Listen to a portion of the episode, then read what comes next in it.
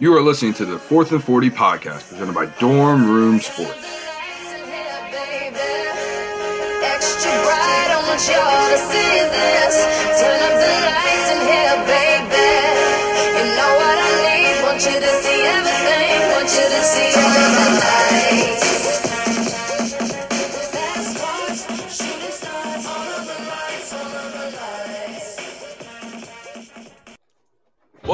To the Fourth and 40 podcast presented by Dorm Room Sports.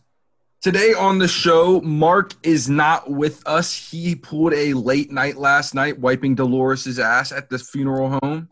Um, no, joking. We haven't talked about it, but Mark got a new job, so he's working. Mark's been working his ass off. Yeah, Mark's been working his Mark's been working. He's been covering shifts, picking up shifts, yeah, and he's, he's done know he's wiping working Dolores's ass and chasing Betsy around the funeral home to get. I know he's working a lot because he's been tweeting Right. a lot. And yeah, when he's when he's at work, he usually on he, he gets a decent amount of downtime. He's on his phone tweeting out, but uh, he he's working really hard. He's making a lot of money right now, and he will be back next week. But in the meantime, we are delighted to welcome the host of the Third Base Dugout and the CEO of Dorm Room Sports, uh, Brian. What's going on, buddy? Hey, not too much. Just happy to be here. yeah. Nice, so nice to have a little crossover. Yeah, Mhm. uh, R- Rug's been on uh, the third base dugout a couple times. Um, so I thought today, since Mark was going to be a perfect time to bring on Brian, kind of just yelled downstairs and said, "Brian, get on. Um, uh, we could use you." And because we're going to talk a little bit of baseball to open it up. But before we get into it, please go ahead and give us a follow on TikTok, Twitter, Instagram, whatever it may be. We have it at Fourth and Forty Pod. Remember, we do want your listener questions. We want your feedback. We want your input. DM us or email us. The email is in the bio of this podcast please go ahead and hit us up. We want to hear what you have. Also, at the end of this interview, it is a gr- or at the end of this at the end of this episode, we have an interview with a Florida QB, Jack Anders.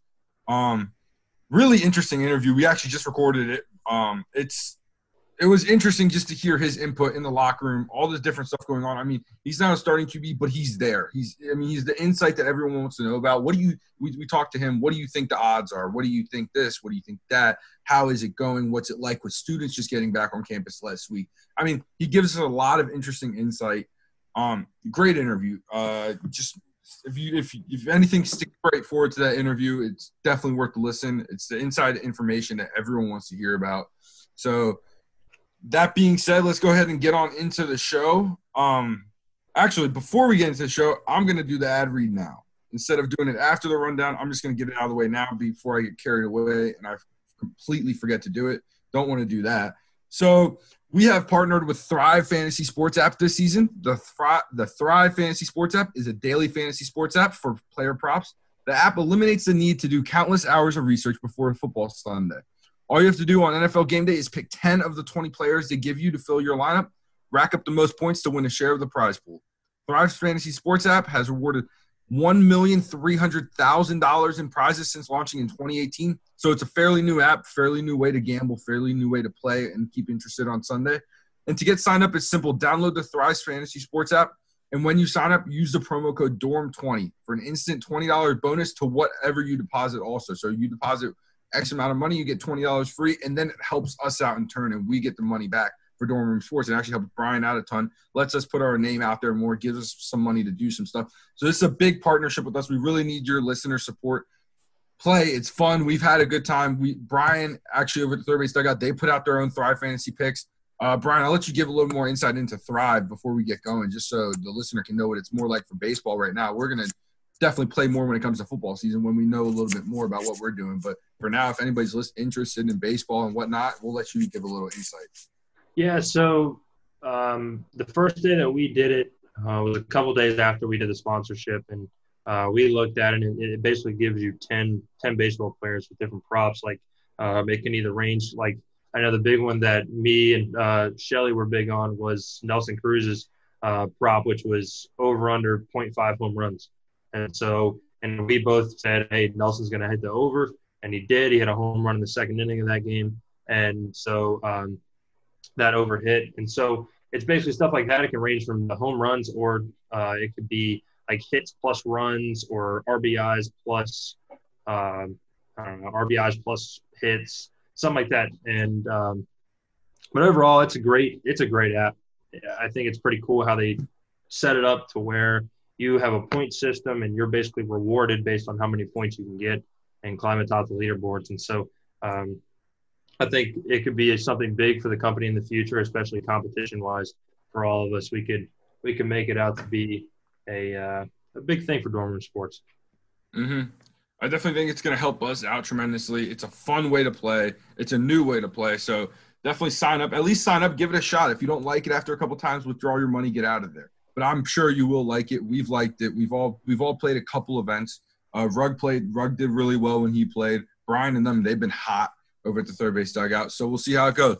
But getting into it, one of the main reasons why we have Brian here today is for some reason unwritten rules in baseball are like this huge deal right now and Fernando Tatis evidently was supposed to take an at bat off in a 3-0 count and not hit a home run. So, I mean, Just to provide a little context, the reason he so it was th- a 3-0 count. The Padres were beating the Rangers by seven runs. I think it was on Tuesday night, and Ta- um, Tatis was given the take sign from his third base coach.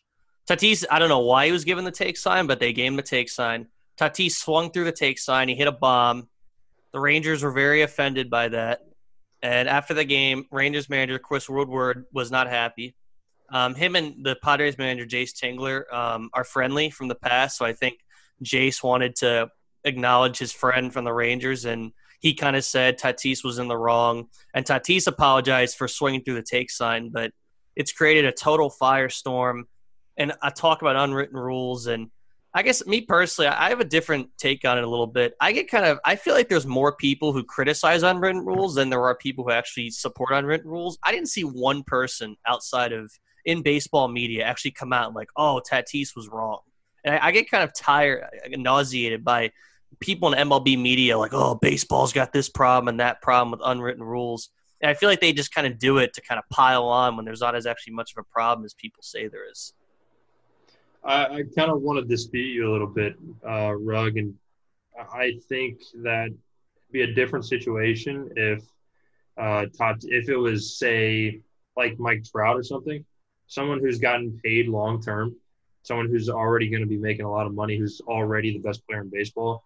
Fernando Tatis is one year away from arbitration, free agency, and I, I think as someone as someone playing for a contract for for money, you look at your agent, you, you look at someone who you're negotiating a contract with, and you say, "Look, I could have swung at that 3-0 pitch and hit a home run, but I didn't. So that's why I have one less home run than I Oh no, did. I I support him swinging. I, I I've totally supported him swinging 3-0.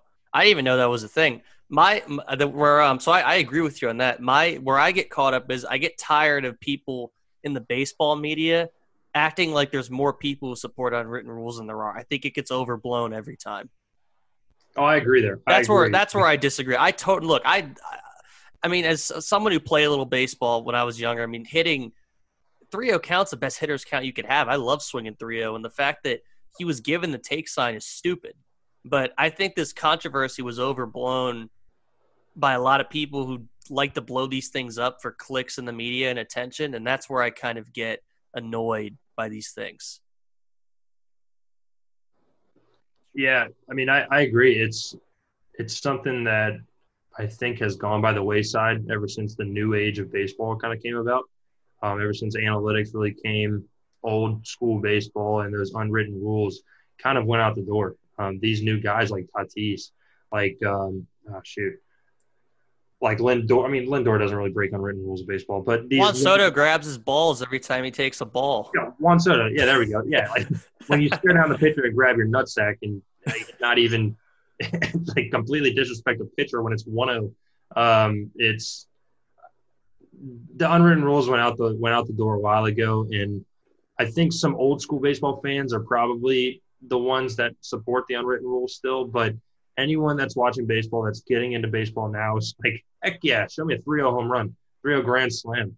I mean, it's it's just baseball It's point. a it's a fine line thing. 'cause, I mean, look, I'm a little bit old school as a sports fan. Like, do I think that you should be flipping your bat and doing a dance routine down eight runs, or if you're 0 for your last thirty? Absolutely not.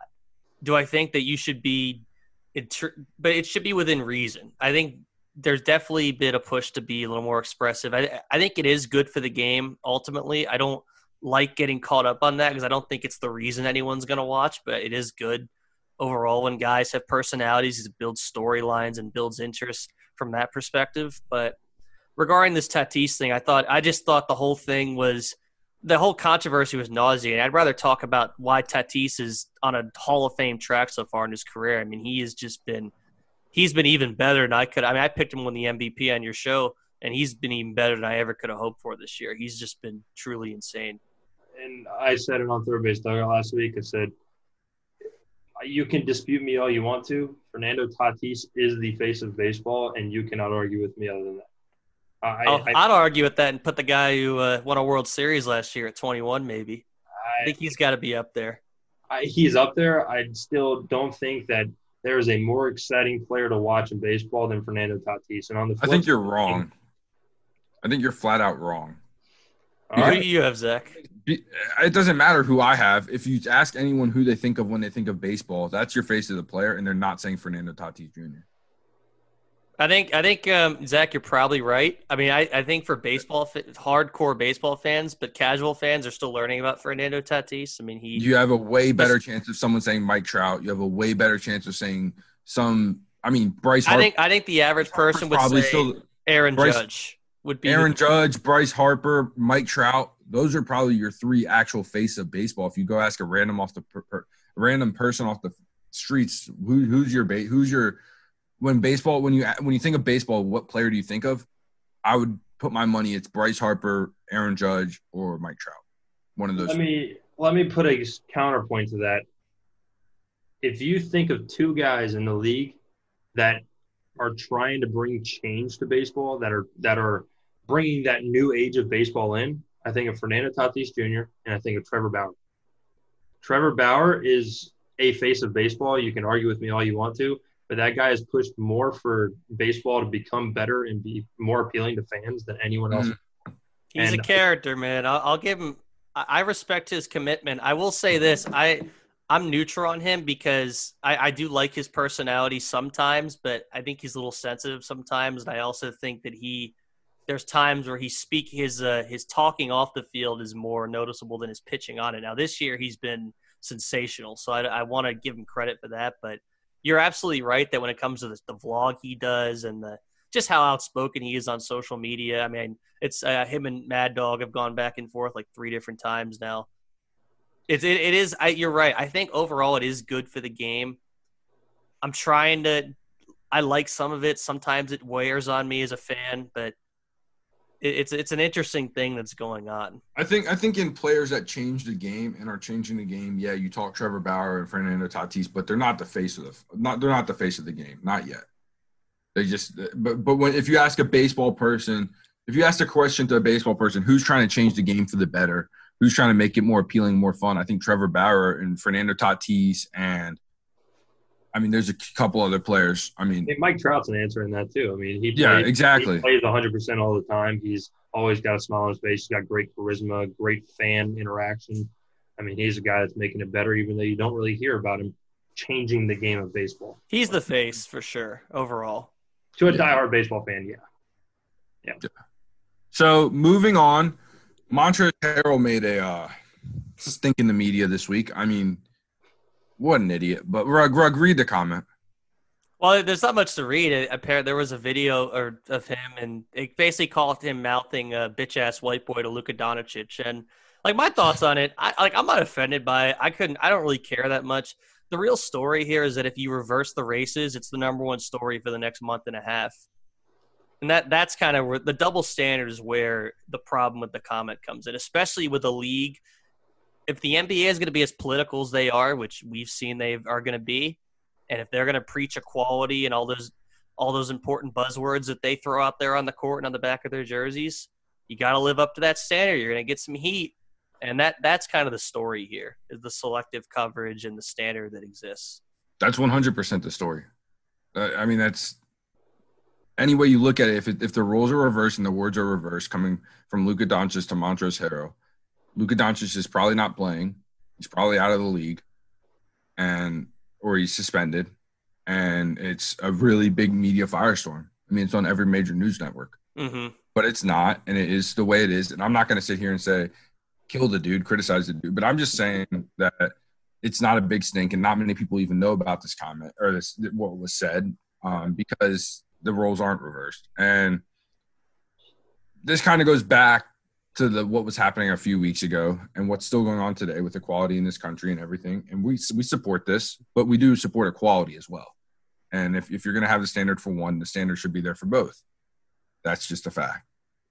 I I don't know what's worse, the comment or the people in the comments on social media saying that Doncic isn't white, he's European. Um, that might have been the dumbest thing that I've ever seen. in recent media. You mean dump stuff on social media? What a surprise! Who could have ever predicted that? idiots. But Idiots on social media. well, no. The worst thing about that is like, who cares even if he is white? Luka Doncic is his own person. He's an individual. Everyone's an individual. That's that's the thing that gets annoying. It's like he's an ind- everyone's an individual. Like it's not oh white versus black and group identity politics. It's it's sickening. It's really annoying. So that that's where that those comments are ridiculous too. But I think Doncic should come out in the next game and put on the back of his jersey, bitch ass white boy. Um, You gotta. They should. Uh, maybe the NBA should check in with China see if they uh, approve of that. But uh, that that be that'd be very funny if they did that. But anyway, one more. Um, Bef- hold on. before we move on from NBA, I just want to. What, what have your guys' take been on the NBA playoffs so far? As boring as uh as ever, It's same shit, right? I mean, that's the um, let me think. I've watched approx- I've watched approximately zero dribbles of the NBA playoffs, and I've Oh, I have. I've I've watched a de- I've watched a decent amount. I, I've actually, I, I- to be fair, I've actually read about it and like I've been following what's going on. So, um, my impression is that you had, I, th- a, you had a, the underdogs looking better for a couple days, and now the favorites are kind of taking over. I mean, Luka Doncic's hurt yes, because for because my theory on this is straight up that the the underdogs were the ones that had to try going into the bubble, like the Trailblazers. Lakers rested their best players for like half the games there. They didn't try. So the first two games were like, oh shit, we're actually playing. So now let's get back. I and now- think uh, order has been restored in the NBA. The better teams are advancing, and that's the bottom. I think the Lakers do have some problems with their shooting. That's what I've read, but um, the problem is that I mean the Trailblazers aren't that good of a team. I know they've Yeah. had their little run, but they're not that good. Regarding the rest of the series, besides the two LA teams, I don't think there's really a lot of. The only other story to me that's to the casual fan that really matters is the Rockets are looking really good. I don't know if that sustains. I mean, James Harden in the postseason has a history of being terrible. I'll bet on that again. My takeaway is I'm all in on the Clippers. I think the Clippers are the team to beat. I think they're the team that's going to win it all. I think Kawhi Leonard's the best player in the NBA right now, and that's kind of what I'm expecting to happen is for them to go and win this whole thing. I was sold on the Rockets being the Rockets again this year when they scored three points in overtime and got outscored like 17 to 3 in overtime yesterday. Uh, the Thunder pretty much were, they had like a slim lead for the most of the fourth quarter, ended up tied because uh, House missed a free throw with like four seconds left um, that would have won the game for the Rockets. And then um, obviously, overtime had a completely different story where the Rockets just went stone cold. But I don't believe in a team that's just live or die by the three ball like that, especially shooting 50 plus threes a game. Just, I mean, hmm. I don't really watch a lot of NBA, but I still don't believe in it. I don't think that they're going to be a they're going to be a really a big big time contender. Yeah, we'll we'll have to see, but I, I tend to agree with that. And they're also playing a lot of small ball, but it is a different league now, so we'll see what happens. Boys, it's time for me. Time to get into the story of the week in football. And Earl Thomas is just an absolute garbage can. Good riddance. Goodbye. I'm not going to miss you. Listen, we we've broke. I've broken down on past some of the earlier podcasts why Earl Thomas was a problem last season. So if you guys want to go hear that, go back listen to episode four, five, three after the incident with the whole incident with his Earl wife. Thomas and- fucked Earl, Earl- Earl- Thomas fucked someone with his brother. So I think we saw this coming from a mile away. but the thing that really Get gets into me it farther. I want to just give my little take because I know you're going to deep dive. yeah. Go ahead. Go ahead. This, this is your this is your this is your bread and butter right here. I mean, you focused on this for a while, but my take is he didn't. He wasn't. He wasn't a standout player. He wasn't great last year. There were reports of him having locker room problems. Correct, Rug? Uh, I mean, I'm. Yes, and then they've been coming out recently. I mean, look, Yes. he said he said things throughout last year that were bad. There was reports that he didn't get along with players and wasn't as attentive to the, picking up the defense as he should have been. So that I mean, that's already annoying in its own right. hmm I mean, But- it's it's it, this was coming. He he hasn't been a good teammate. He he wasn't the best teammate in Seattle, but Seattle has a way of suppressing these things. I mean, it, but but it, it's just continued, and now it, it boiled over, and Rug has to deal with it. So I'll let Rug go with it. I mean, so I guess yeah. If we'll if we look at the timeline from the incident in May to now, if you're gonna do something that's stupid and get into a situation that he got himself into like that, you better show up to training camp double, triple locked in. You better be like on your best behavior. I mean, I, the Ravens. He's lucky they didn't cut him on that day, and they thought about it. I mean, it pissed them off. The Ravens organization doesn't put up with off the field issues, especially since Ray Rice. Steve Bisciotti is very conscious of it. Um, I, I know Mark would have something to say about that because the pristine, apparently the pristine run Redskins organization never has any problems, even though we know that's not true. But anyway, he shows up to training camp. There's been reports the last week that he's been skipping meetings. He's been late for meetings. He's been lackadaisical on the practice field. He's in year two, and he still doesn't seem to be picking up a grasp of the Ravens' defense. I mean, one of the things about Earl is that in Seattle, he had a lot. He was kind of just playing center field, that cover three scheme with the one deep safety. The Ravens use their safeties interchangeably. They bring them up into the box a lot. It's a much more complex scheme. And Earl just he struggled to learn it last year. Fine, year one. He's coming in. He's still having trouble in camp. So then on I think it was on Thursday, he got into a skirmish, or really a skirmish doesn't do justice. He got into a fight with Chuck Clark. And so for those of you who don't know about Chuck Clark, he's the other starting safety for the Ravens. He wears the green dot on the defense, so he's kind of the head communicator. He's a really smart football player. So he basically Clark came after Thomas because Thomas blew an assignment, and they the fight was I don't know who started it, but I know that the fight it, it, Thomas escalated to the point where half the defense was holding both the guys back. I mean Thomas threw multiple punches, and it what it what that led to, was after him being sent home is first thing he did is he went on Instagram and decided to play uh, be his own lawyer to what happened like an idiot. Ran to Instagram trying to talk about it. Second thing is the Ravens leadership council met and they decided that they want him gone. And today, the really once that happened, you knew the writing was on the wall. You knew he was going to be gone. The, the last step was just going to be: Are they going to be able to get out under his contract? And that seems it, it appears so. It's kind of interesting. So technically, they're not going to be able to get out from under his contract, but there's a clause in his contract that if the more guaranteed money he gets for another team, the less he gets from the Ravens. So it's a really it's a really complex thing. But to me as a Ravens fan, it doesn't matter. The money is secondary. You can't have a guy like that on your football team anymore. You just can't have it. The Ravens have a guy named DeShon Elliott who's ready to step in and play. He's a bright young talent at safety. You can't have chemistry is so important in the NFL. You can't have guys who are cancers in the locker rooms or really in any sport. You you can't have guys who don't buy in. You can't have guys that divide locker rooms. I don't care how talented they are. And it's not like Earl Thomas is the top five safety anymore. He's probably like the eighth, ninth best safety in football. Good riddance. He's a total disgrace. He was a terrible Raven. He's on half the player Ed Reed was, even in his prime, by the way. Any Seahawks fan who disputes that's on drugs. Ed Reed, even in his prime, was twice the player Earl Thomas was. Earl Thomas is a disgrace to Baltimore. This is a this is a city and a team that prides itself on defensive culture and smart defensive football players who are aggressive, gritty. Earl Thomas was the opposite of that. His last moment in Baltimore is getting his ass run over by Derrick Henry after talking trash before the game. Good riddance, goodbye. Hope wherever you go, you suck. You probably, will, I think he's going to be the new Antonio Brown. Just a total disgrace of a football player and good riddance.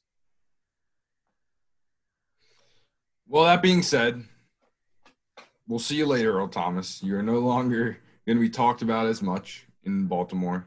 Rug won't be mentioning your name as much, and he's gone. The Ravens hopefully will be able to recover for this. Hopefully, they have someone that will be stepping in to fill his They place. do. But I got nothing more to say. I don't know if Brian, you want to chip in on the Earl Thomas stuff.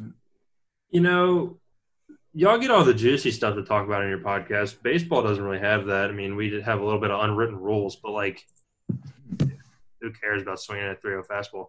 Um, y'all get people beating each other up on the field and uh, sleeping with their sleeping with someone else with their brother. Like, dude, I need to start following the NFL a little bit more. hey, look, I I told Zach this. I mean, look, I'm every bit the baseball fan. I am the football fan, but I told Zach this doing the football podcast was.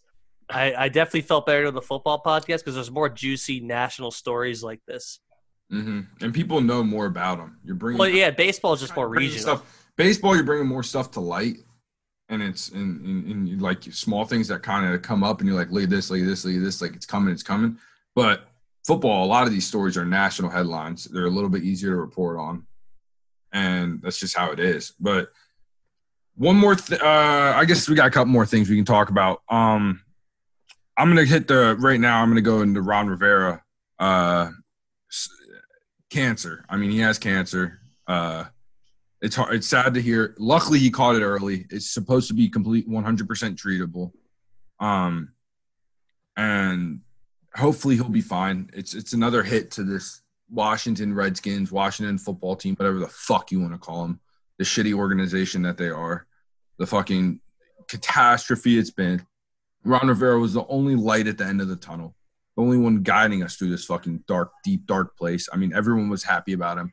And to just hear he has cancer, it just sucks. I mean, I feel bad for him. I feel bad for his family. I hope he's going to be okay. But he, supposedly he caught it early enough that this this will be fine. And I He- think he's going to try and coach, which is good. And Yes, and correct. listen, I, I know I've been I've kind of joked with Mark that Ron Rivera is not a saint, but he's a good football coach. He's a good football man.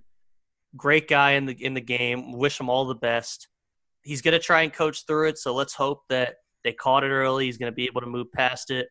And it's just like you said, it's just a, a run of bad luck for a franchise that. I mean, they, like I think they've hit rock bottom, and but where's that bottom going to be? I think this next. I think this is the. This is going to be a very tough season. If this if this trend continues of just bad breaks day by day, I was. You mean Yep. you hope the Alex Smith story was going to provide a little bit of uplifting news? Dude, but- Alex Smith can't fucking play football. The video of him walking is fucking cringing enough. yeah, I don't know. I I, I don't understand who I respect the hell out of him, but it's. I, I don't get him. it. What doctor was paid a fucking two million dollar ransom to let him play? I mean, these are the same Redskins team rolled- doctors that Trent Williams Well, Trent Williams did, did have accused cancer. of doing yeah. different things, and Yeah, I don't, I don't, I don't know if it's the Redskins team doctors that cleared Alex Smith. It might. I'm sure he had a personal physician or a many secondary opinions that supported it. So I don't want to question the legitimacy of the Redskins team doctors. dude. What I'm scared about is I'm scared of watching the game that someone rolls up on his ankle and it just goes. well, if things go right for the Redskins this season, he's not going to play because Dwayne has correct, correct, correct. He correct. He should not play. The, the the goal is for him not to play. And they have Kyle Allen, who's a Ron Rivera favorite. I mean, he played with Correct. Ron Rivera last year, was really good in week two against the Cardinals defense, which was terrible early in the season. And he was the Yeah. ne- next second coming in Carolina. But Yeah. Well, that's that, that, that, that that's pretty much going to cover it for the news for NFL this week. Um moving into kind of college football, uh there's more fallout with the Big 10. Um I saw something about them kicking the can down the road pretty much. Oh, we'll, we'll think about playing football this winter. Like that's just a- another statement from the shitty Big 10, the fucking pussy Big 10, the only major conference fuck the Pac-12. Who gives a shit about the Pac-12? But the only major. well, con- they pushed the Pac-12. But you you know the Yeah. Ca- you know schools in California are not playing football. I mean, yes, uh, many of you understand why why they can't play football and the different factors that drive that. But listen, the the Big Ten, I already went in on them last week. I'm going to do it some more. They are total frauds. We've learned some more last week. So the first thing we've learned is that all 14 athletic directors in the Big Ten wanted to play in the fall, but they were crowded out by Kevin Warren, the Big Ten commissioner, who, by the way, I'm going to repeat this his son plays for Mississippi State. The Big Ten released a schedule, but nope, doesn't matter. So the athletic directors wanted to play, but the presidents and the chancellors canceled them out. So the, the the Nebraska athletic director's name is Bill Moos. He um, he talked about this a little bit. He said that Kevin Warren was aware, for example, that every Big Ten athletic director was in favor of playing a fall football season. Ohio State's, Penn State's, and Michigan's ads pushed the hardest, but there was unanimous agreement in wanting to play. He knew where we were coming from, and he was the messenger to the presidents and chancellors. I knew where our people stood, but I would have liked to have been in the room when they expressed it to the commissioner and our presidents and chancellors. So I guess the Michigan, Ohio State, Penn State guy, ads were kind of the had the most vocal plea. But it's really, I tell you this, it, it just makes me even angrier because it almost the Big Ten chancellors and presidents they make over 13 million in all taxpayer funded money and they didn't put their names behind the vote. They didn't put their names behind this decision. I mean, they're total cowards. Yes, because They're they made it sound like it was an athletics decision too. Exactly. When it first came out, it sounded like it was an athletics decision, and frankly, it was not. It had nothing to do with anyone that plays, anyone that participates. None of the players have a voice. Another sh- showing. We actually talk about. Oh no, we don't talk about this on the interview. That was off the air. But about a little bit of paying paying for play and how they have no the, the players have no say in anything that's going on right now. They all want to play. Their parents are all okay with them playing. They say they'll assume the liability. Now, whether I believe that or not, I really don't trust any damn person about assuming the liability because if someone dies on the football field because of coronavirus, they are going to come back at the school no matter what a liability that they assume. It's easy to say it right now. So I don't know how much I believe that. But back to the point. So does the liability different at Pittsburgh versus Penn State where they're playing? No, it's Pittsburgh not correct. fall? It's not correct. It is not, but they are taking the risk. But what I'm saying is the players have no say in this, and it's bullshit. Frankly, it's bullshit. you feel terrible for the players. feel- and you you feel respect the for the parents who are who are protesting, writing peti- or signing petitions. yes. They, and they're upset, and they should be upset. So there's even Yes. more to this. So, according to Minnesota President Joanne Gabel, she said that there was never even a vote, but that there was just a kind of a general consensus among the presidents Mm-hmm. and chancellors. So they didn't even have an official vote. Correct. Nebraska Chancellor. Ronnie Green said there was a vote, so there's not even they can't even get on the same page. And he's saying he voted against canceling the season. So we know Nebraska and Iowa. The first report was that they voted against it. And then there's uh, there was a report the Ohio State president, her name's Kristina Johnson, was not ready to vote to cancel the season, but she never said that specifically. And then, of course, the last deal is uh, Gretchen Whitmer, Whitmer, the governor of Michigan, has apparently been uh, just really upset with the idea of playing football. So we talk in the interview about how welcoming Florida is to sports and sports in the fall. Michigan's government, the political side of it, they're not playing football, and the poli- I think the political aspect of this certainly plays a role. There's no Mhm. there's no doubt that there's a correlation between your governor's politics and if you're playing football this fall. And I think I understand there's way more factors at play. The money gets brought in all the schools, but there's no doubt if you just look at the states that are playing and you look at the schools that are playing and you look at the politics of that state, there is a correlation that exists. I, I don't want to totally ignore that as well. But the the moral of the story here is that the Big Ten's leadership is terrible, and it's, it's gonna hurt. It's gonna hurt the the Big Ten as a conference. It's really Mhm. shameful. They need to get this figured out. I'm pissed at Maryland. I'm pissed at my new president, Maryland. Yes. What are they doing? Where's. Where's Darryll Pines? I get emails from him every week. I haven't heard a word from him about football. Where's the Maryland? Cha- I think I forgot the Maryland chancellor's name. I think it's per- Jay Perman. I think Perlman. I didn't check. Who gives that. a fuck? Who Whatever it is, where is he? Because all these guys and all these guys, these chancellors and presidents are quiet. Well, they make hundreds of thousands in taxpayer money, but they got nothing to say. You can't find them. But meanwhile, they are putting out little reports and little tidbits to the media, which is was running with them for months, months on end about oh college football this we can't play risk this risk that, and it, it really it's really frustrating. It, it's even more frustrating than last week because we're finding out more and more how haphazard this was and how bad the actual leadership was compared Mhm. to even last week, where you were just wondering Correct. what the legitimacy of this is. The Big 12's all in.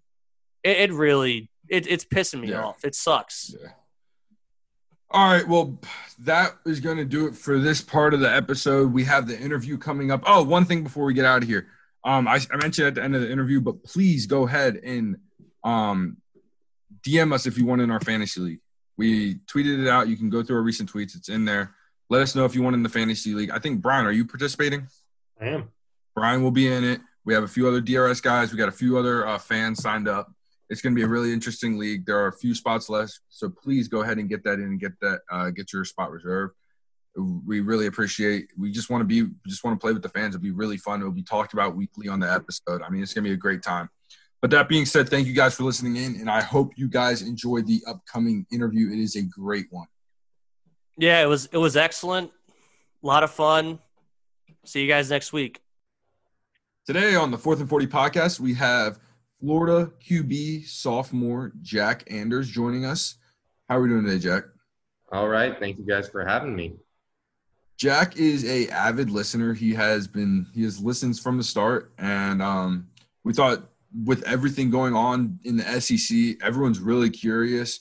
Um, we were kind of waiting to ask him to come on for a good time, maybe after a big rivalry game or something. But we thought now is, I mean, now is almost perfect time, better than ever, because everyone reported back to camp this week, or they've been in camp, but all the students came back this week. Everything's in full swing, full practices, pads on. I think, right, Jack? You guys got did you guys move into pads this week? Yeah, so we've just been in pretty much shells for right now, just helmets and shoulder pads with padded shorts, but um, we should begin that into the next week.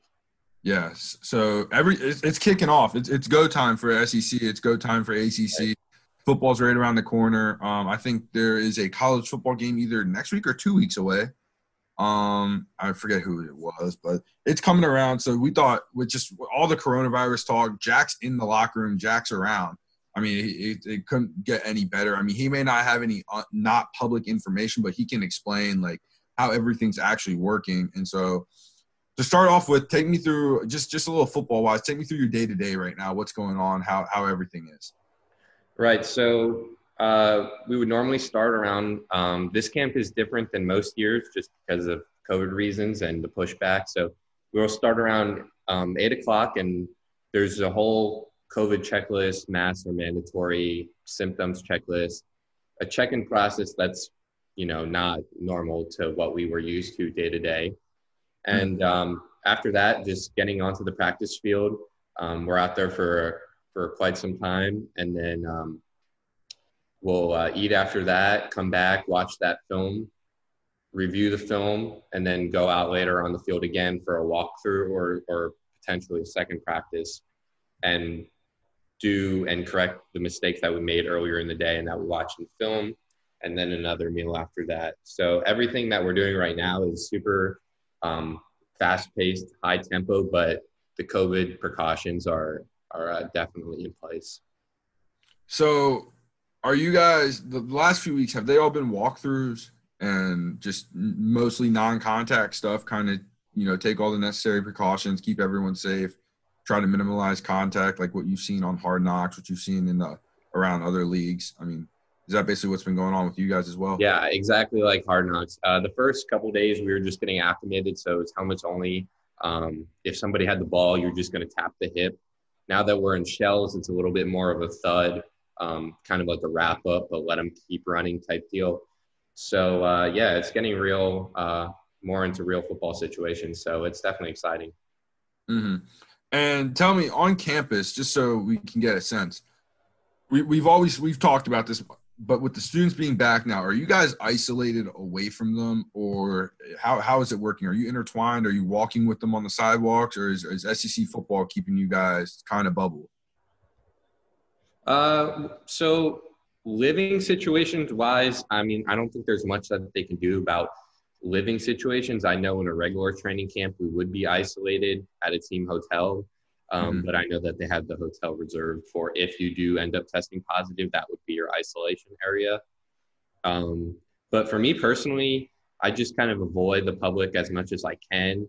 And your schedule during training camp is so precise and so condensed that you don't have a lot of time to relax at the pool or or do what you need to do or maybe run some errands until late at night because you know there's somewhere you need to be so um, i think that players are doing an, a phenomenal job of you know staying out of way and staying out of large groups as we've proven with our multiple um, negative tests how has um sorry zach i just want to ask real quick how um has Coach Mullins? How aggressive has he been on it? Are the coaches in contact with a lot of the players? Say when they're not at practice a lot more than usual? Are there any specific threats he made or specific speeches he made about the procedures, and or if someone screws up that are that kind of stick out to you or that are memorable? Uh, honestly, I think that Coach Mullen has just done a phenomenal job for what he wants um, out of the team and what he expects.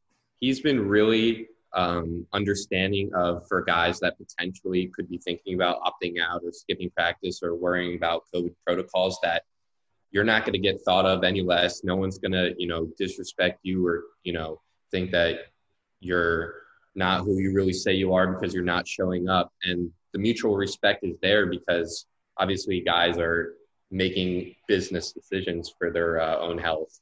So I think he's just done a phenomenal job for the decisions that the players have made and the decisions that the program has made moving forward. So speaking of the, the, testing and everything that's going on, have you guys how, how many players have you guys had opted out? And I don't know if you're allowed to give me a specific number or, or in general, how many players have tested positive or if you have had top positive positive tests? So I don't I don't know if I'm allowed to potentially give that information out. Um, but I just know that we've done really well for testing negative and um, I don't think we've had any guys opt out. I feel like we've had maybe one or two guys miss an early practice, um, maybe for personal reasons that I can't really get into or might even know about. But I, I think we have everyone out there, and it's just exciting to get out there. So, so would no you one... say um, the mood and the morale is pretty high then? A lot of guys are, besides the procedures and the uniqueness of that on the football field, or it's a pretty standard – training camp in a lot of ways for a lot of guys? Yeah. Uh, well, for the older guys, I know it's definitely been different because it hasn't been, you know, remotely close to what it's been like the past three years that they've been here. So I think guys are just taking it day by day and just doing what they can to move forward. But coming off of last season, coming off the Orange Bowl win with a lot of returning starters, I mean, it's hard not to be excited for the future. So I know we want to play as bad as uh, any other SEC team. Yeah, I was just gonna say, talking about wanting to play. Um, what, what what's the playoff situation looking like? I mean, you guys want to play for something. I mean, SEC championship, yeah, that means a lot. But I mean, what what are we looking at right here? Have you heard anything? Have you gotten any news? Anything that's not necessarily out there, but rumors circulating around the locker room? Somebody some something said or. I I honestly, um, a lot of us players don't really know much more than the media and a lot of the coaches will say the same because there's so many decisions and and talks that are going on behind the scenes that don't get um, leaked out. So um, I think that if as long as we play, they'll go through with the uh, SEC championship. Um, but as far as the playoffs, the one question that I definitely have is I don't know if you guys have talked about it before, but how strength of schedule plays into who gets selected, and you know if they're probably going to do a 14 playoff like normal. So um, I, I, I really don't know, um, but I'm definitely eager to find out.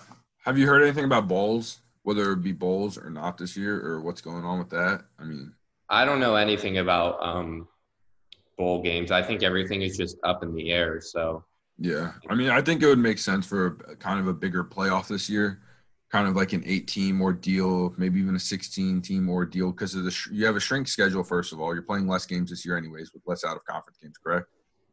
Right. So you're playing less games, so you have potential for I think two or three more games to put you back at the normal number. So I think if you make it an 18 playoff, that puts you at three games postseason instead of two, or if you make it at 16, that puts you at four games postseason. Takes you into about the same time as you would regularly, anyways. Um, I think it allows for more variant. I mean, let's let's say Alabama has an outbreak. They test test 10 people positive. They lose that game. You know what I mean? You drop they have to drop in the rankings for the teams that are playing, right? They have to. But they lost but they lost players. So in, instead of it being a 14 playoff, it's an 18 playoff. Now, you know, maybe they can get in if they had an unfortunate circumstance. You have to be able to account for the unfortunate circumstance. Have you heard anything of like playoffs like that or any talk of that? Honestly, honestly, nothing. Um, I think that something like that would definitely be interesting because the guys want to play a full season. So mm. doing something like that, and I know definitely down here, and as any team will tell you in the country that um, you know, no one's going to back down from anyone. So if we want to prove ourselves, the more people we play, the more Yeah. games we win. It just makes sense. Yeah. How has um, the leadership played a role? So you mentioned some of the older guys earlier. Have there been any memorable speeches or any seniors in particular who have really kind of gotten on some of the younger guys, some of the other guys to follow the protocols? I know I saw a speech. uh, I forget what the guy's name at Ohio State was. That was really interesting. Just talking about how they've worked, how all the hard work they've put in. That's the hard part, and following these protocols is the easy part. Has that leadership kind of? Have you seen any of that with some of the older guys down at Florida? Yeah, I mean, it's it's hard not to have that if you want to be a successful program. And we have um, not just not just captains for you know like a kickoff game, but a leadership committee.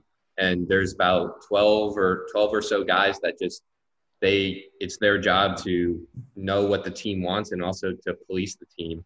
And um, just to give you a prime example, our uh, our middle linebacker, number 51, Ventrell Miller, who's one of my best friends on the team he has just done a phenomenal job just taking over the leadership role after David Reese left last year and just making sure that everyone's doing the right thing. And then that also from the defensive side. Um, and then from the offensive side, Kyle Trask has just done a phenomenal job of being a leader and, you know, taking the reins for sure. And um, I think that those two guys being the quarterbacks of the offense and the defense, as well as the entire leadership committee, um, is doing a great job because it's hard for the coaches to be able to police everything. Mm-hmm. What, what what's it like in that QB room right now? How how is everything going on, and how, how, does it feel like you guys are preparing for normal season, or? what- Yeah, definitely. Um, I started a little late last season, so um, I'm still, you know, I think everyone is still, as well as myself, still um, learning and processing and and going through, you know, reads or situations because we could run the same play ten times and get ten different defenses and ten different, you know, whatever they could play in the front and the back end. So um, the quarterback room has been uh, a very fun thing to be a part of, and I like all the guys in there. Um, and it's just a unique experience. Have you learned anything uh, in particular from Kyle Trask that's you, or maybe a piece of advice that you've kind of taken to heart or used to improve your game? Yeah, so I, I'm. I feel like um, I'm a very curious person. So if I'm watching a play or understanding a play or or a route that I don't really um, get that often, I'll definitely go to him and ask him what he thinks and what he knows about it. But I think he just does a phenomenal job of leading by example, and you'll see him like Drew Brees, like he'll go through his reads, he'll throw the ball, and then he'll still go across the field to his read so he knows where everyone is on the field and you can just watch that and then um, simulate that on your own without him even talking to me has just been actually super helpful That's interesting. So, back back to some of the coronavirus stuff. Um, talk about like getting ready for the season, the vibe coming into the season. Like this could feel really weird. Like some teams could feel like you know we're not even playing. You know, it could be a really low, you know, low momentum, low low energy, but it seems like down where you guys are at, it seems pretty up tempo, up pace, and you guys feel like you're going to play. What what's the talk around town with like the fans in the fan situation? Are there going to be fans at your games? Are they going to be allowed to tailgate? What's gonna what's gonna go on with that? Have you heard anything? So the only things that I've heard um, for that subject is I know that they're really pushing for maybe 25% capacity, um, and then realistically, if that was to happen, it the fans would be either boosters or uh, parents of players. Uh-huh. Um, I think it's just really hard for for students as much as they want to go because it would just be so, so selective and whether they did Mhm. like a lottery system it would just Yeah. kind of mess um, but i think one of the best things about coming to florida is the swamp so not having a crowd um, is is a huge deal for us so we're going to try and hopefully get as many people in there safely as possible Yeah. So you guys think so? You you have heard that you think there will be some fans in there. You don't know exactly how many, but you think so, some people are going to be in the stadium. Right. I think that they're just going to do as best as they can to push for it from our AD. How do you Okay. think that'll um, having less fans or just a different atmosphere? How do you think that'll impact the game? Do you think it's going to help the the better teams, the teams with more resources, or do you think do you think it kind of hurts the smaller school teams that rely on that fan massive fan presence to kind of make up for the athletic differences? And how do you think it'll affect your team personally? So I think whether it was a big school or a small school, any player will tell you that the fans will give them the juice that they need, and it's so true.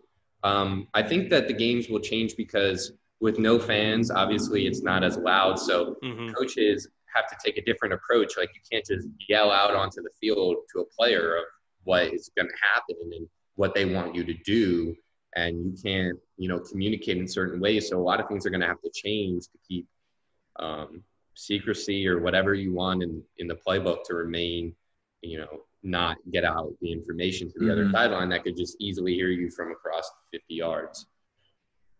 So do you think it helps the the offense a little bit more in the sense that there's no with no crowd noise, but then of course with the D, it maybe hurts the offense because like you said they have to even make more of an effort to have secrecy and prevent the a little bit smarter of both, defenses for from. sure. So it kind of I guess that's actually good. Is that probably cancels itself out a little bit. Right. Yeah. Definitely. Definitely Yeah. a little bit of both. I guess um, what I'll kind of pivot to now is what are your thoughts and what are a lot of the players' thoughts on what's going on in the Big Ten and the Pac 12 and them not playing and kind of the campaigns to play? Do you agree with what's going on? Do you think, what do you think is different about the SEC and ACC where they've been able to play and the Big Ten and Pac 12 where they ultimately aren't able to play? And what's kind of the mood around? Have you, has the locker room kind of talked about that a lot and the coaches mentioned it? Uh, really, really not at all. I think that just the coaches just want us focused on us and focused what we're going to do. So whether whether the uh, Big Ten just you know the petition goes through and they decide to play or it doesn't, um, I don't really think it affects us that much because there wouldn't be any. We wouldn't see a Big Ten team till the playoffs potentially or a bowl game. So there hasn't been much talk about it. I don't really personally know too much about it just because um, camp takes up a lot of time, so I haven't been able to, you know, reach out on social media or anything like that. So, um, yeah, you guys definitely know more than me about that. Do you think, like, what what are your thoughts on a spring season, if that's a possibility? What, what, Um, I'm sure you guys have talked about it, like in the locker room. yeah, It has to be a conversation. Like, would players play?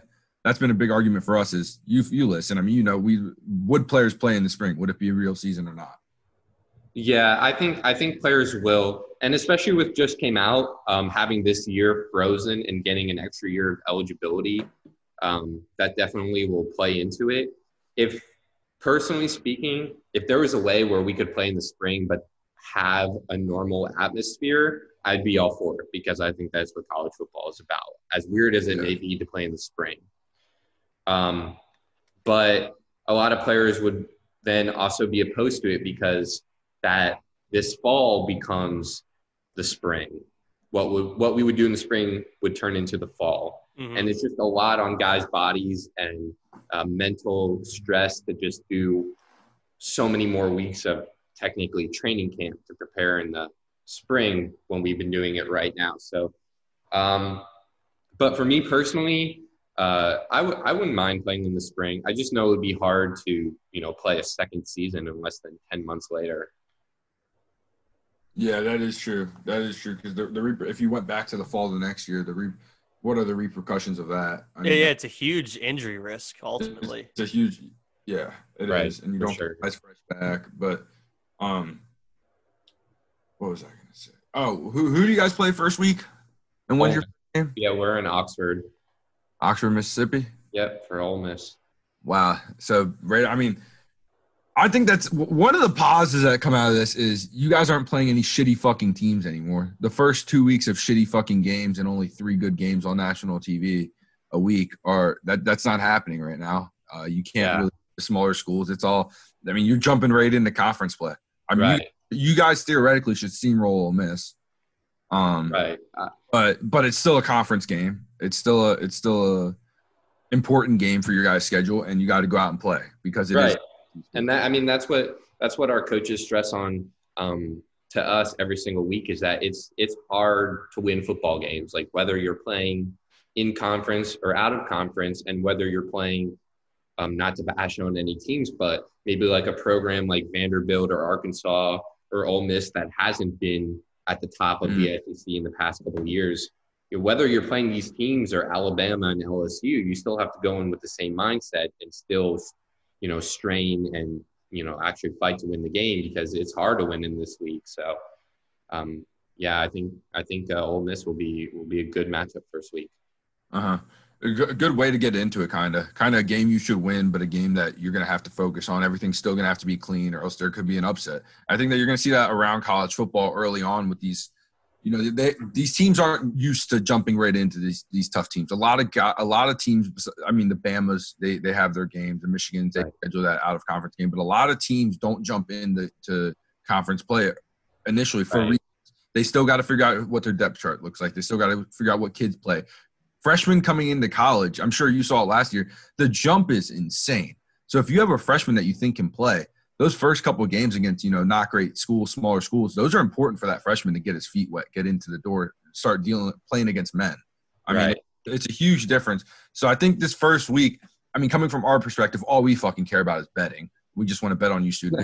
That's all we care about. But um it's almost unpredictable what's going to happen because you really don't know what what is going to. I mean, granted, you guys just found out your schedule. What you were at camp before your schedule came out, right? Right. Yeah. Even Exactly. Playing when you guys got to camp, so everything's pushed back a little bit, but you guys are still playing on time, which I think is great. But it's gonna cr- it's gonna create chaos at the beginning of the season. I mean, think the experience of uh, of Dan Mullen's going to help a lot.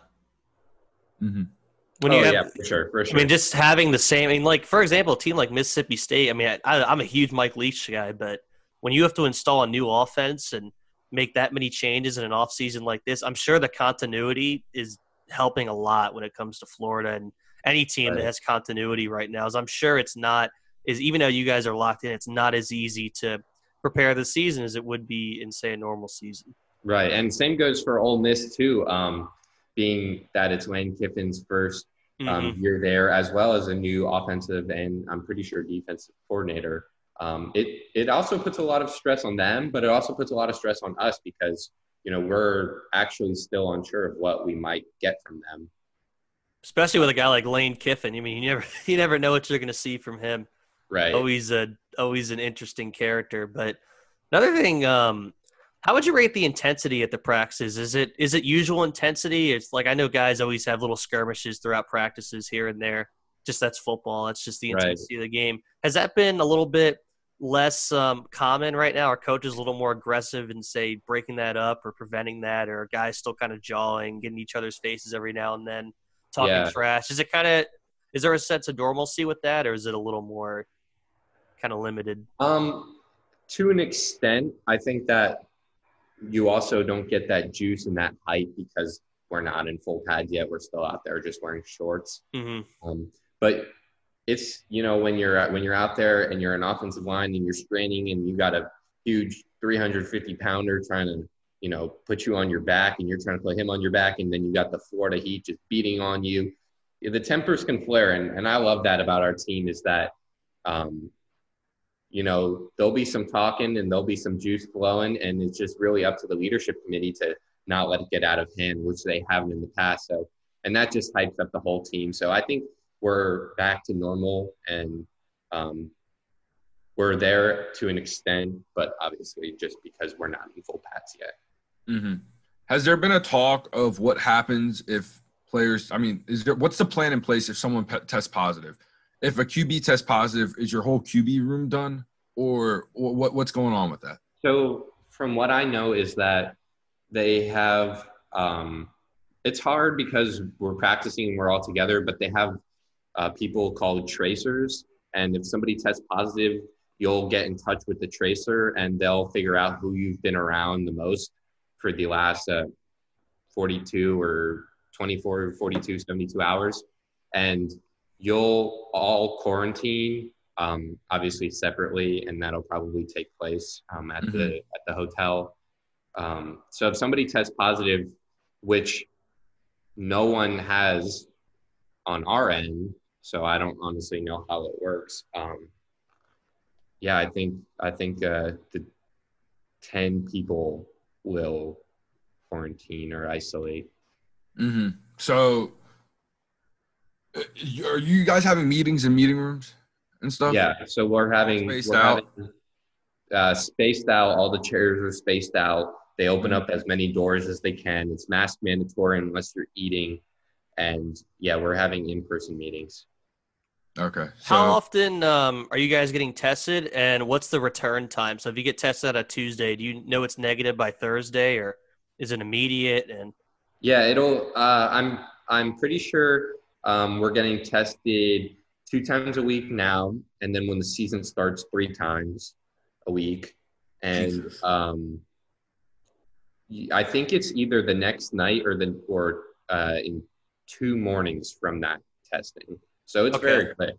yeah, I guess the thing that college football, the challenge that we've seen in baseball that football is going to have to try and avoid is when one guy tests positive, they've had to cancel a couple of games because they know that because that test took two days to come back, they maybe play in the game around some other people. Right. So yeah, the thing college football is definitely gonna have to try and avoid is if one guy tests positive, now all of a sudden on Friday night you don't know how many guys have been exposed. They have to Mhm. cancel the game. I think that's definitely going to be the the biggest challenge for college football, and hopefully, hopefully they can get a test that because I'm because I you guys are getting the nose swab right, not the uh, saliva test. Unfortunately- Yeah, unfortunately, yeah. Yeah, it's it's not that not the most fun test for sure. It's uh, and I'm sure doing that twice a week gets kind of old. But I, I read something that the NBA might be or was kind of funding this test that would give immediate results. But I know that the immediate result test is less accurate. So I'm hoping that they can come up with something like that because I think that would be crucial to making it more right. likely that the season would continue on.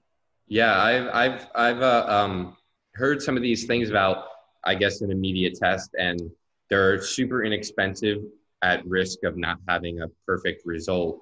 But maybe you have to take some sacrifices if you really want to be able to test people as fast as possible. hmm yeah, I mean, it's it's important that you guys, if there is a positive test, just for the safety that we we find out who they were in contact with.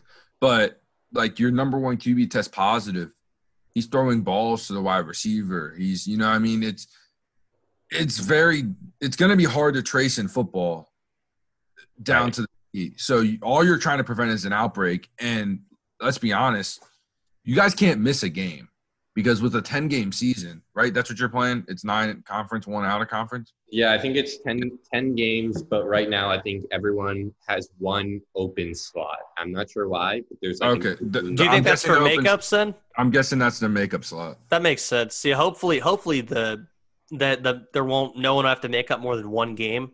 Yeah. Right. But I mean, so is there a possibility that teams get ca- games canceled? Has that been talked? If, if if someone tests positive, if there's enough. I mean, I'm sure there hasn't been much talk about cancellation, but I mean, you're if you don't, that's going to be a lot of heat coming to whoever made that decision to keep on playing from outsiders. So Yeah. I don't really know what's going to happen. Yeah, that's that's that's extremely interesting. I mean, it's really hard. I mean, everyone wants to play. It's I mean, you know, you're not you're not going to test everyone, and if someone does test positive, only you're the likelihood more than five people come back positive or, or negative from that. You know what I mean? But it's going to be hard to trace exactly who he was in contact with, what who has the highest likelihood, and then they have to sit out. So you know, I mean, and imagine losing your wide receiver one and your QB one and your running back one all for a week. Can you play? You think you guys can play that game still? Is it even fair to play that game?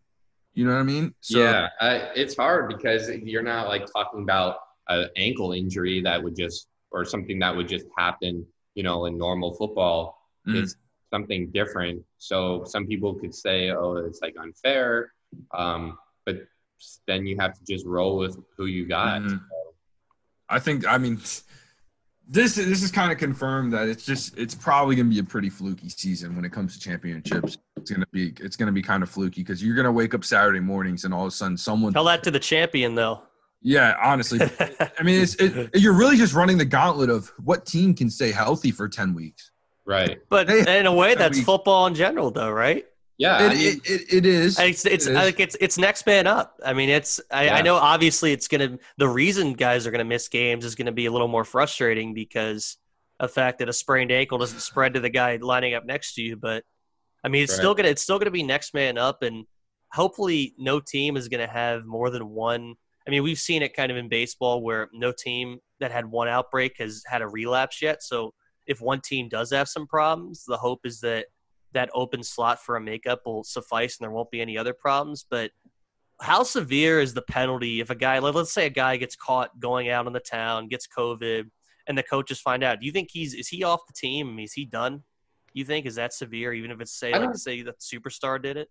I don't think so. Um, I mean, I can't speak for everyone, but I'm sure there has been some times where guys have gone out to maybe a um, a bar or something that was open or or a gathering.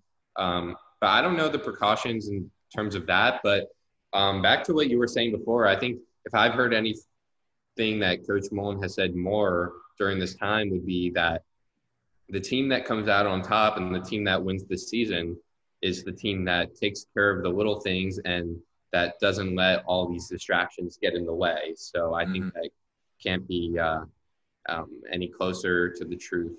and that distraction is simply don't you, you got to stay you got to stay isolated. You guys got to Right. be healthy. The distraction is other students being back on campus. And that's why when i opened up with asking what it's like with being stu- students being back and you're intertwined are you socializing? Because to be honest that's you guys are in a bubble before they came back you guys were in a, a safe bubble a safe place if they didn't come back you, you're, you're safe you know what i mean you guys are there you're testing it's almost like you're in the nba bubble Right. guys can't go anywhere. It's almost probably safer than the MLB, which they're going home daily. You know what I mean? You guys are there. You're in your rooms and you're only there. But now with students there, it's it's really just going to be what what team is is selfless and, and can really just you know Right. you you have like I hate saying this because I under I, I'm in the same situation with baseball next season. You have to almost put away the college experience for a semester, and it's a lot easier to say than do because you want to see your friends, you want to go out, but you go see that friend that doesn't play a sport. You don't know where he was the night before Exactly. he was in contact with and but and, and that's just going to be the stem of the problem in college because you're not friends with only football players. You're friends with people outside of the football team. You're friends with normal kids. That's just how it works. You're you're you're a college student. And being and saying no to hanging out with them is probably going to be one of the hardest things to have to do.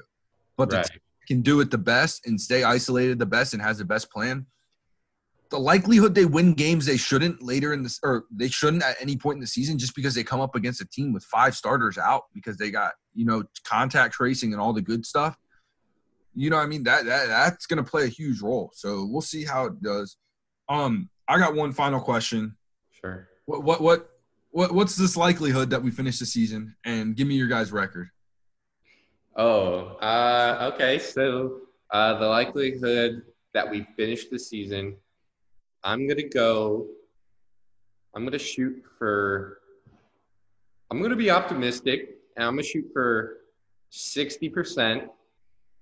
Sixty percent we finish, and come on, ten and zero. Come on now, ten and zero. know. Love it. when, when do you play when do you play bama We don't. We don't. We we are Okay. um, are out of out of the, out of the sec east out yeah, of the out of the SEC East is Arkansas and A and M. oh you guys got off easy I know you guys are gunning for Georgia this year. yeah you got to beat georgia Yeah. So we, I mean, we still have Georgia, LSU, A and M, Mhm. and like I said before, no no team in the SEC is just going to be a steamroll. Every week you got to come prepared. So Yeah, yeah, and that's I think that's gonna be really interesting because I, I've gotten a little more excited just sitting here talking to you, thinking about like week in week out college football between the ACC and SEC is gonna be conference play with big games every week, especially conference championship, especially for you guys, Georgia, any top dog. You guys got to be ready every week, and like you guys cannot sleep week one against Ole Miss. Like you should beat them, you probably will beat them, but you got to come out and play well, or else you got you, something could happen. exactly. You got you got two you, two weeks or three weeks to your first game. Um, I think three. Three weeks. So you gotta stay healthy for three weeks. Right. So you gotta you got kids back on campus. You gotta stay healthy. So this these next three weeks are gonna be extremely interesting for you guys. It's gonna. I mean, it should be fun. How I- long's Florida been back now officially? So I our the main move-in weekend for are you talking about regular students? Yeah, just for regular students. So this past weekend was move-in weekend. So kids, Okay. so kids have been back um at the most a week now if you moved in early. Okay, so yeah, give it this next week is going to This be next, the yes, test. exactly. If This you guys next- get next through- two you guys get through this next week, week and a half, and the campus stays under control, the players stay, and yeah, I think you guys are locked in. I think. I think just for a lot of colleges, it's just this early period where there's going to be a lot of positive tests, and everyone's going to all the people who are against playing in the first place are going to flip out, and I think people, the leadership, just needs to stay the course. We knew this was going to happen, contain. Control the spread, and I think I, I'm optimistic. I, I think it's an you guys have an 80% chance of finishing your season. I'm all in on yeah, that. I'm with you though. I'm with you. I and I just 60, but if you're at 80, I'm up there with you. yeah, I love it. I think I I'm just feeling optimistic about it. I think Right. we're especially in Florida. I think we're on the other side of the curve in regards to that outbreak, and I, I'm just really oh. excited. I'm sure I'm sure you are too, and I think it's going to be a good season. It's going to be Yeah. that the best conference in college football is going to be on center stage even more than it usually is. Just to talk a little bit uh, about uh, the students being back, I think um, UNC Chapel Hill is playing chess when everyone else is playing checkers. I think that was a design plan to get all the students off campus so their football team would be untouched. And now they are now they are back to being in that bubble. So any school, I think any school that gets students kicked off campus has a bit has a better uh, has a higher chance of making it through the season unscathed. Yeah, I mean that's when that's when uh, that's when being on the football team comes into a, a, a good scenario because I would be really frustrated if I had to pack up and move out after all I did. So yeah, I mean, if that's what UNC is doing, and you know, props to them. Um, that's you know, that's that's just playing chess when everyone else is playing checkers. Get your students away. Get your problems away. Those students back on campus mean nothing to I mean, this. this might be their best football team in years. So they, Yeah. they better. I mean, Mack Brown's Exactly. got that team. That this ever since Butch Davis and their recruiting scandal, this might be one of their better football Dude, teams. if So Alabama has if Alabama has blame an them. outbreak at school, Nick Saban is getting every student sent away besides the football. if, if Alabama has one outbreak, this Nick Saban has the whole. I mean, the city will. I mean, he the- has the power. Yeah, he has the power. I mean, they will be gone. Students will be gone from Alabama in a heartbeat if it if it even so threatens football. team. I want to see them bring like Nick Saban into like an assembly with a bunch of the students, just rip into them the way he would rip into the football team. That would That be would be so gold. That would That- just that be would be- gold. That would be that would be Sports Center worthy. That Yeah. absolutely, especially with all the sound bites that he has in general. Yeah. Yeah. Well, we want to thank you for coming on, Jack, and to everybody listening. This will be the end of the podcast for this week. We want to thank everyone for listening week in and week out. We want to thank Jack. You, you're a consistent listener. We want to thank you for listening. And if you have any questions, remember send us an email, send us a DM. We are starting the fantasy league as we have spoke about constantly. Please DM if you want to get in your spot. There are a few spots still remaining, so please, please, please, please send us the uh, questions. Send us if you want in. Let us know what we're doing good. Let us know what we're doing bad. And thank you guys for listening. Have a wonderful rest of your week.